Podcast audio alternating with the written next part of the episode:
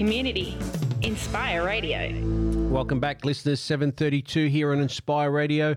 Okay, listeners, we're up to our um, our segment where we've got a, uh, a great guest lined up, and that's Mark Atkinson. Now, Mark, former first class cricketer with Tasmania, had a very, very successful career there, won a few Sheffield Shields, played in finals, and uh, had, had, a great run. So, uh, welcome to the show, Mark. Hi, Ratio. Yeah, thanks for having me on. Not a problem. So, how's things with you at the moment? All, all going okay over there in New South Wales and Sydney? Yeah, things are things are uh, pretty good over here. Um, looking forward to seeing some cricket, which which you know, one stage of the game we we we look like we weren't. So it's um, it's nice to see the cricket season into full swing. But yeah, things are pretty good over here in Sydney, mate. Yeah, yeah. bit bit wet, I believe. Is that is that right? Uh, about to be, I think. It's been a pretty dry summer actually over here, as um, as far as it's gone. But I think we're we're, we're headed for some rain. Yeah. Yeah.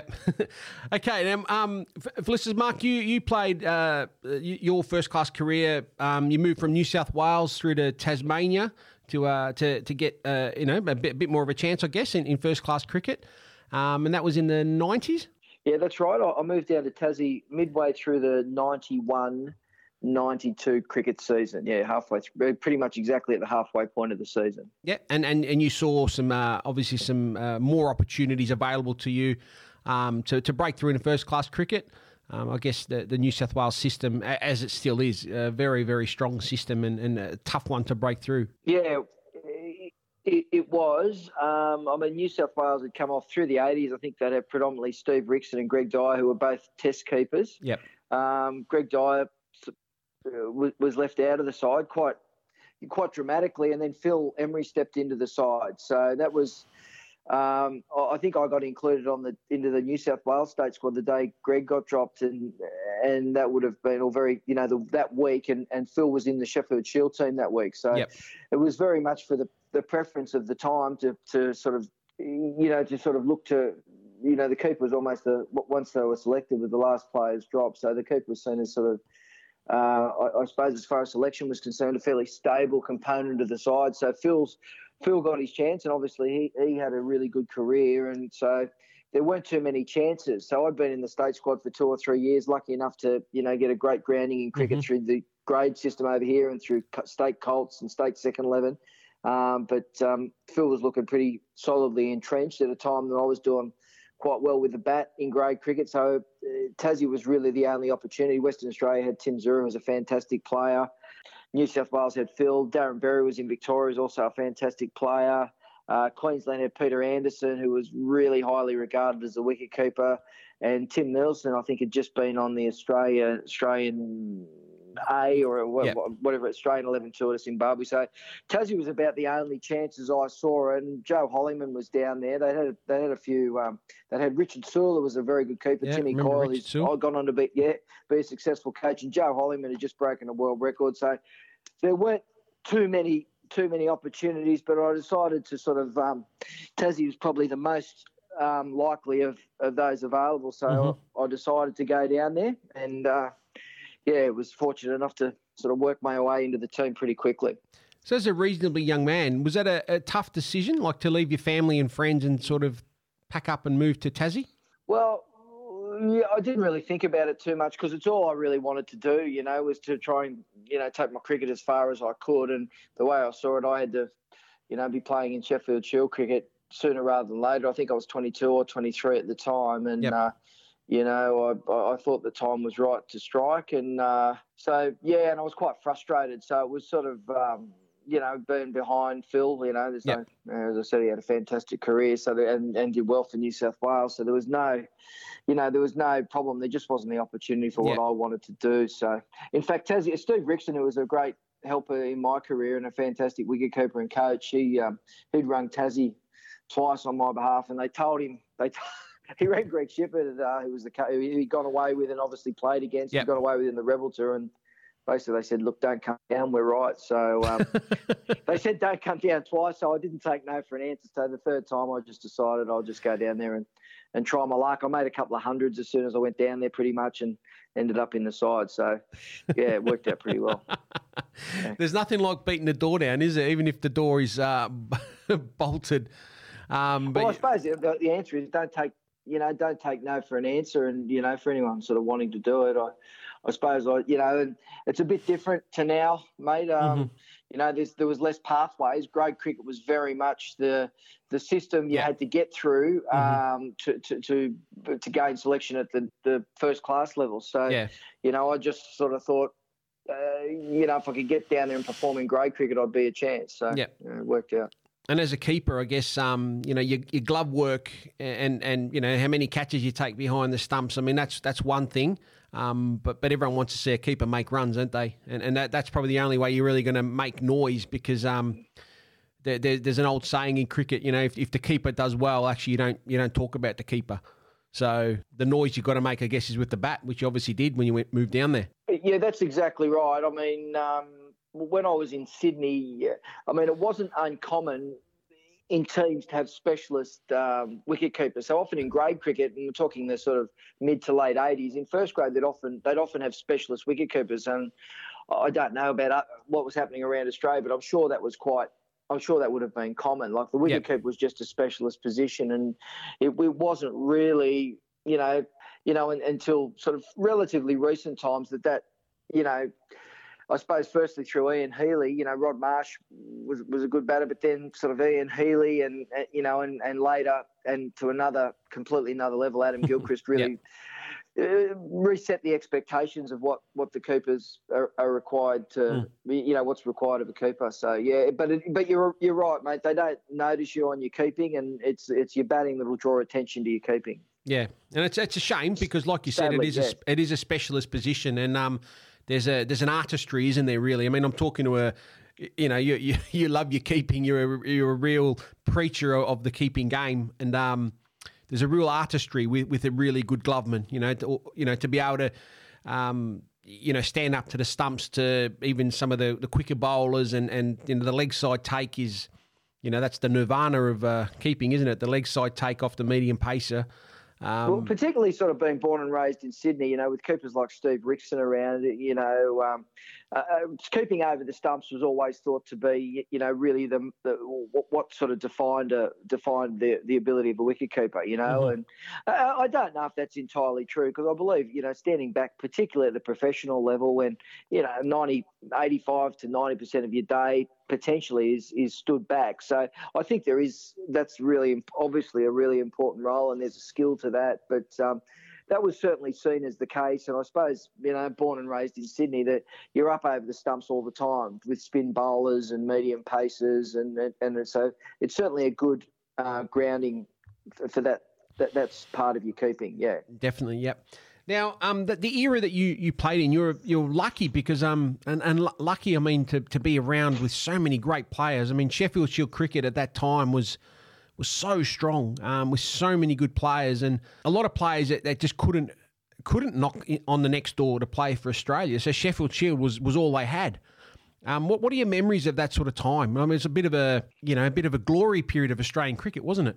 Yeah, look, it was it was extremely strong. I mean, look, I could rattle off a number of batsmen who, you know, if you sort of even took a passing interest in cricket at the time, you, you know, the names would be familiar. But there were so many terrific batsmen who, you know, might have not played Test match cricket or just had a little taste of it, who were just absolute run machines. And you know, the, the wicket I played on, we played on down at Bellerive Oval was pretty flat, so you know, it wasn't uncommon for you know the really you know the the Langers, the Martyns, the you know the Dean Jones, the Love, the Law, yeah.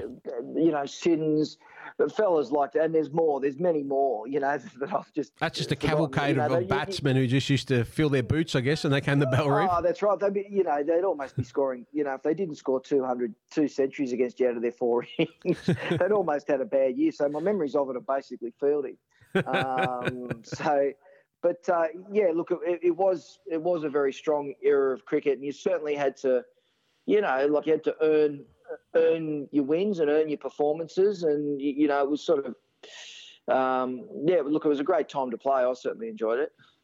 And um, in in those days, it was uh, semi-professional. Um, now you you had a you've had a um, you know a bit to do with the professional game now as a coach, but in the semi-professional era, what what are the differences you saw then to, to what the uh, you know your your Marcus Harrises and your Ashton Turners are, are living today? What what do you reckon the main differences are? Uh, well, we certainly trained hard, particularly at the skills side of the game. You know, under Greg Shipperd, who's you know coached Tassie for all of my time there, and has now gone on to become one of the um, most long-serving and successful coaches in Australia. We um, we certainly trained hard at the skills. Probably the fitness is is different. You know, um, anyone who's ever done the beep test, you know, we used to have fast bowlers. They were lucky to get to ten or eleven on the beep test, and you know, so the, the, certainly the fitness has improved right across the board, and I, and so too so too the fielding. A lot of the fellas, um, including myself, from time to time, had jobs or went to England to play. Yep. So definitely, you know, the guys sort of working full time. You know, Jamie Cox and Dene Hills, who was a terrific, who were a terrific opening partnership. They used to work in the bank down in Tassie, and you know, so a lot of the guys had jobs and work. So probably the difference would be the the that, that's probably the main difference. The guys were holding down jobs in terms of the actual cricket. Um, there's certainly wa- you know, it was very much the captain run the team and the coach sort of looked after the preparation. There wasn't a lot of, uh, it was very much a player centered um, um, model, I guess, in that you had to sort of work out what you needed to do to be there and, and you go and do the work to do that, which I think is a good thing. Mhm. Not to say that, you know, I certainly could have or other people might have benefited from, you know, a more, you know, intensive coaching environment. I, I, I don't really have a comparison, so it's hard. It's it's difficult to say. I mean, one of the major differences I think, and and uh, which I think was a great facet of my career. Like if I was playing New South Wales, we played at the SCG. If we were playing at Perth, we played at the WACA. We played Queensland at the Gabba. We played on Adelaide Oval and the MCG. We very very rarely, if ever, did we play not play on those grounds. So and they were all had their own unique characteristics. Yeah. And it was a great grounding to learn learn to play under different conditions. And I think um, maybe the players miss out on that. And it was very also, I suppose, the season scheduling was very much, you know, a concentrated Sheffield Shield season. That was the focus of the cricket, as opposed to the massive interruption we've got in the middle of the season now with the Big Bash. Yeah. So you were, um, used to play for, for those listeners that probably aren't aware. It used to be Sheffield Shield game, and then you normally play your one day in, in whatever form it was, be it you know Mercantile Mutual or Ford Ranger Cup or whatever. So if you were travelling to WA as a Tassie team, you'd play your four day game and then your one day game afterwards, wouldn't you? But yeah, that's right. Or sometimes it would just be a one-off game, but most of the times, you know, if it was a longer, a longer, probably financially based, but Yeah. a, longer trip like that, you you would do that. But I, I think when I started, there was there were two games. You played two one-day games, and it sort of progressed to five. So you played all the other states, maybe six when the ACT were in the competition briefly. But uh, it wasn't a massive schedule. I think when I finished, they went to ten, Yeah. and now that's become a a tournament. So that's the one day game has sort of, I suppose, risen in popularity. And as 2020 emerged, it's it's seemed to have taken a bit more of a backseat to what it once once did. Yeah. Yeah. Well, I mean, I, geez, I'm showing my age. I remember growing up to the uh, the old McDonald's Cup and stuff like that. That used to be a used to be quite exciting. We used to get to see some um, some of the, the state players that we, we didn't really know much about, but they were starting to become household names. Um, and, and it was it was always fun, you know, seeing the, the coloured clothes and the, these guys that you really didn't know, but you knew them just from playing, you know, one day cricket, which is still pretty new, was still pretty fresh, and um, it was, it was quite exciting in those days. That's right. And I think, uh, you know, I, I don't have pay TV for sports. I'm a bit, I think, I- I don't quite, you know, I don't think it's a great thing that the, the cricket's so hard to find on free to free to air television, you know, in comparison to when, you know, we were growing up, you could always find that those domestic games, the international games, there's always a full schedule of cricket. And, Yep. you know, you talked about that era of the 90s being a strong era for Australian cricket. And I think you get little argument from, from most people who, you know, who sort of are st- uh, students of the game or have followed the game. Hmm. But, you know, that era of, of fellas who grew up in the 90s come off the back of watching World Series cricket, of watch of having cricket televised and having cricket relative, relative, um, readily available as the Yeah. national sport to consume on television. And it's, you know, I don't think it's to cricket's advantage that it's at times really hard to find on the television. Yeah, no, no, no doubt. That, which is a great little segue into your thoughts on the uh, the modern game. I know we've had some some discussions off air, but um, but with with the with the modern game, I mean, like you just said, I mean, uh, the white the white ball series. If you don't have pay TV, be it Foxtel or Kayo, um, you wouldn't have known that there was international cricket play between Australia and India, two of the you know the two big juggernauts of of world cricket. Um, was played to a very limited audience. Well, in Australia anyway. Yeah, obviously there's massive money in the game now, and, and a lot of that comes from television, and I suppose they, they, they generate that through their advertising. But I, I you know, increasing as time's progressed and, and television's played a bigger role in it, and the money has come into it. I mean, you know, I think the wicket, the cricket wickets for Test match cricket in Australia are quite boring now. They're, they're often they're often quite flat. The last sort of interesting, really interesting Test wicket I thought was the the one in Perth at the new stadium where Australia beat India Yep. under Tim Tim Paine's captaincy when you know there was a real test of the the skill of the batsman on a on a fast bowler friendly wicket. So I, I, I think some of the um, uh, uh, it seems like that's more important than the game goes five days than than to create a A good you know, game. at times a contest between bat and ball, and so too in the shorter forms. There's some, you know, it's, you know, I mean, it's just so far in favour of the bat. Yeah. Um, you know, you sort of there was a bit of talk about Glenn Maxwell's reverse hit, or I don't know what it's actually called, but you know, I mean, if if there's a loft, the wicket's offered a bit more for the bowlers. I mean, that's going to make that shot a lot more difficult. I just think it's it's very one sided in terms of what's required to pay the bills for television Yeah. at, at the moment. And so, you know, I think to that extent we do miss out on some of that contest between bat and ball, which I think's a shame. Yeah, and in the modern, uh, well, the very, very modern, i.e., um, post COVID uh, season of cricket, where the bowlers can't actually work on the ball, um, not much has been spoken about that. But I actually think, uh, you know, there, there's a lot of runs that have been scored and a lot of cricket around the place, and it, it has to have something to do with it. Like the, the bowlers, uh, not only they're they playing on flatter wickets, but they can't even shine the ball. So um, it's like playing with a tennis ball. Yeah, well, I mean, some of the, uh, yeah, it's, it's sort of, I suppose it tends to go like baseball. Not, you know, I mean, some of the hitting, eh, just to sort of balance it, some of the hitting is absolutely amazing. Some Yeah. of the fielding's amazing. You know, obviously it's brought about a new range of skills for the bowlers, which they're very good at. But, um, yeah, you know, um, The margin for error is tiny, isn't it, as a bowler? Yeah, which you know, I, I just think it always makes for an interesting game of cricket. Um, when you know the the, you, you, the wickets offer something for the bowlers. You Yeah. know? So mm. Yeah, and um, Big Bash cricket. So with the this year's uh, a few different changes that have been made with the the X factor, um, the power surge, um, the the extra point. If you want to have a crack at the the score and get half the score within ten overs, what are you, what are your thoughts on that this year? Mate, you have to go to the next question. I, I don't know what they are. I know there are some real changes, and I, I turned. I went to look at the TV to have a look yesterday, and it, it wasn't on television. You know, so Yeah. I, uh, I, I look. I don't pay for the.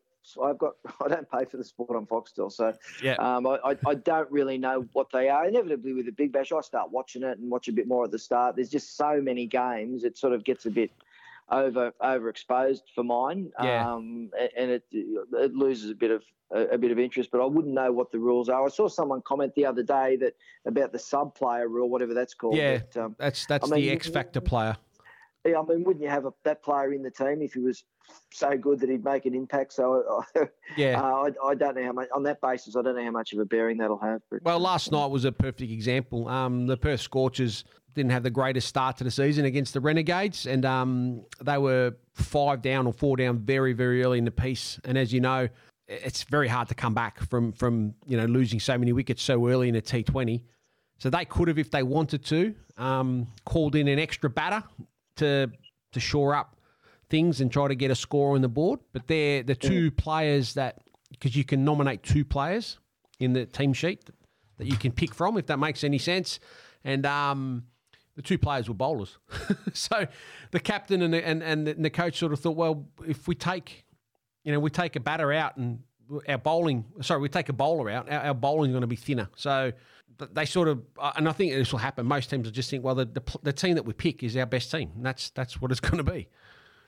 yeah, you would think so. You know, uh, which is along the lines of that comment. I saw that comment somewhere, but uh, yeah. Oh well, I'm sure um, it just gets a bit complicated. It does. No, no, I, I. I totally agree. I totally agree. And we're both cricket nuts. So um, if we can't understand it, I'm not sure how anyone else is really going to understand it. But uh, we'll we'll, uh, we'll progress on. Um, so I believe uh, the. Um, like grade cricket around the place, from, from what I understand, I know here in WA it's, it's picked up a little bit in regards to um, popularity. Um, because people haven't had that much cricket to go and watch. So the real cricket people are actually getting back out to, to grade cricket and watching a bit of grade cricket. And I know grade cricket's a big sort of um, passion of yours as well. What, what are your thoughts on that? Well, certainly in Sydney, which I, I mean, I mean, obviously, I think New South Wales has won the most Sheffield Shields, and it's a, a pretty strong cricket state.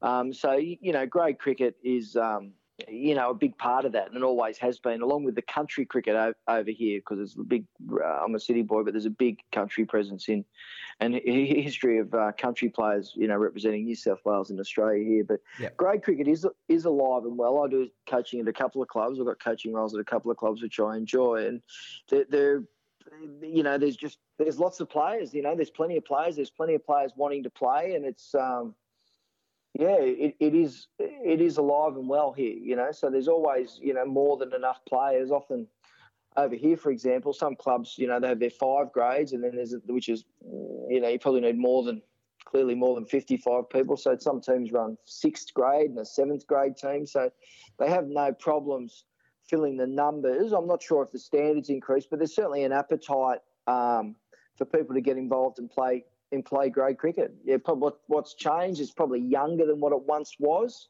Uh, again, a lot of the pathway systems of you know for anyone who follows follows the structure of cricket and you know high performance structures. A lot of the pathways, you know, not so much recently, but you know certainly prior to that, they seem to have disincentivised the older players to stick around and and and play play grade cricket. But it's certainly alive and well in terms of people wanting to play and get involved in grade cricket. Yeah, which is, which is good. I mean, at the end of the day, it's still an, a, a, crucial part of Australian cricket and the, the pathway, really.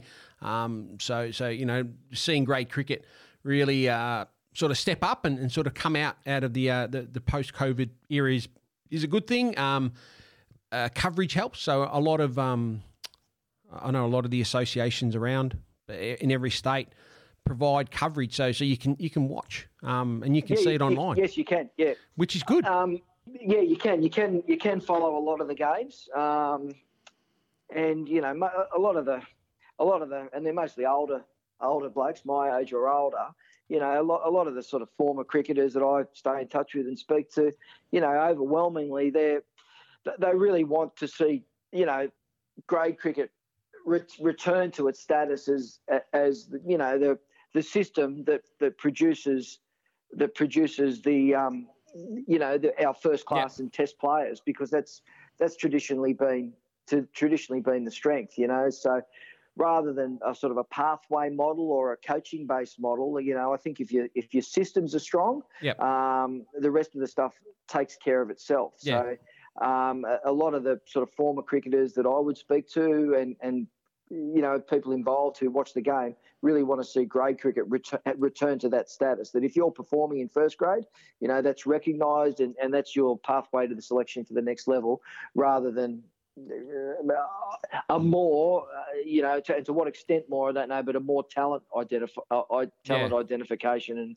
pathway style model. Yeah, and, and I think we might see that because um, you know the financial difficulties of COVID have, have, caused you know some of these pathway programs to sort of fall away a little bit and all that sort of stuff. So um, we may see grade cricket return back to uh, its heyday and, and, and become the you know the, the pinnacle of of, of um, community cricket because that's what it is. It's, it's a pinnacle of community cricket that it is, and provide the um the the platform, I guess, for, for players to shine and and and move into higher ranks, which would be great. Um, yeah, and, and, and, you're right. It is it is a community based um, organisation. One of the clubs I'm involved with, Western Suburbs. You, you know, it's it, it's uh, really, you know, quite a a more a, a racially diverse area, and, and, there's a lot of lot of the young fellas at the club from Asian backgrounds, Indian, Pakistani. So it's it's really it's it does really engage. You know. Yeah. Engage different people, different groups across the community in a way, in a really nice way. So it is it is an important, yep. um, you know, part of the fabric of the sporting community. Definitely, definitely, and and and long may it continue. Um, now, yeah, Mark, now, Mark, to uh, to conclude our, our, chat together, I mean, we could go on forever, but I mean, uh, it is a three-hour time difference, so you've probably got a Sunday planned to, to do other things. Um, I'll finish with um, speed round uh, with every, all, all my guests. So basically, it's five quick questions that you've got to answer as quick as you can. Okay. Okay, so question number one: most famous person you've met. You can't say me. Oh. Can't say. Oh, okay. I left it. Uh, uh, there might be speed questions, speed answers. The most famous person I've met. Um, uh, I suppose Sachin Tendulkar. There you go. I've played against him. So I mean, Okay, well that's that's a handy one. That's a handy one. There'd be over a billion. well known. Yeah. Yeah, there'd be over a billion people in India that'd love that opportunity. Um, your favourite sporting moment? You've had a few. Oh, oh, oh, mate, I, oh, you put me on the spot there. Some big. I'll I'll give. I'll give you. Uh, Australia winning the America's Cup 1983. That was out of nowhere. I remember that one. Yeah, okay, that, that's that's a that's a big one. Um, now you've you've lived on both sides of the of the nation, so East Coast or, we- or West Coast. Uh, sorry about this. East. I'm, I'm from here. Um, a diving catch or a stumping? you can't. okay, we'll go. We'll go with both. It's a nil all draw there. You've, you you got a bit of a soccer background as well. Um, and finally, pineapple on pizza. Yes or no? Yes. Yes. See, there you go. So I, I, I say this all the time, but it's obviously a bit of a, a talking point with a lot of people. People like, oh, pineapple and pizza. No way. No, no. Every single person I've asked has said yes. So I don't know whether it's just a, a fashion statement where people say um, they don't like it, but the, in, deep down they all do like it. So hey, It's got a place in the hamburger as well at the old fashioned corner shop. yeah, yeah, that's old school. That's showing your age there. And the egg, yeah. With it. with the beetroot as well. and the beetroot, egg, pineapple, hamburger with a lot. That's right. Old school fish and chip shop hamburger with a lot. Okay, Mark. Look, it's been awesome speaking to you today. Uh, thanks, thanks, thanks for um, making your time today, and um, Okay. good luck. All right, nice Okay. to speak with you, mate. Thank Thanks you. a lot. Bye. Okay, so that was Mark Atkinson, former first class player for Tasmania, um, wicketkeeper batter. Okay, it is now 8.01 and we'll go to a little bit of Lynyrd Skynyrd, Sweet Home Alabama. For the community. Inspire Radio.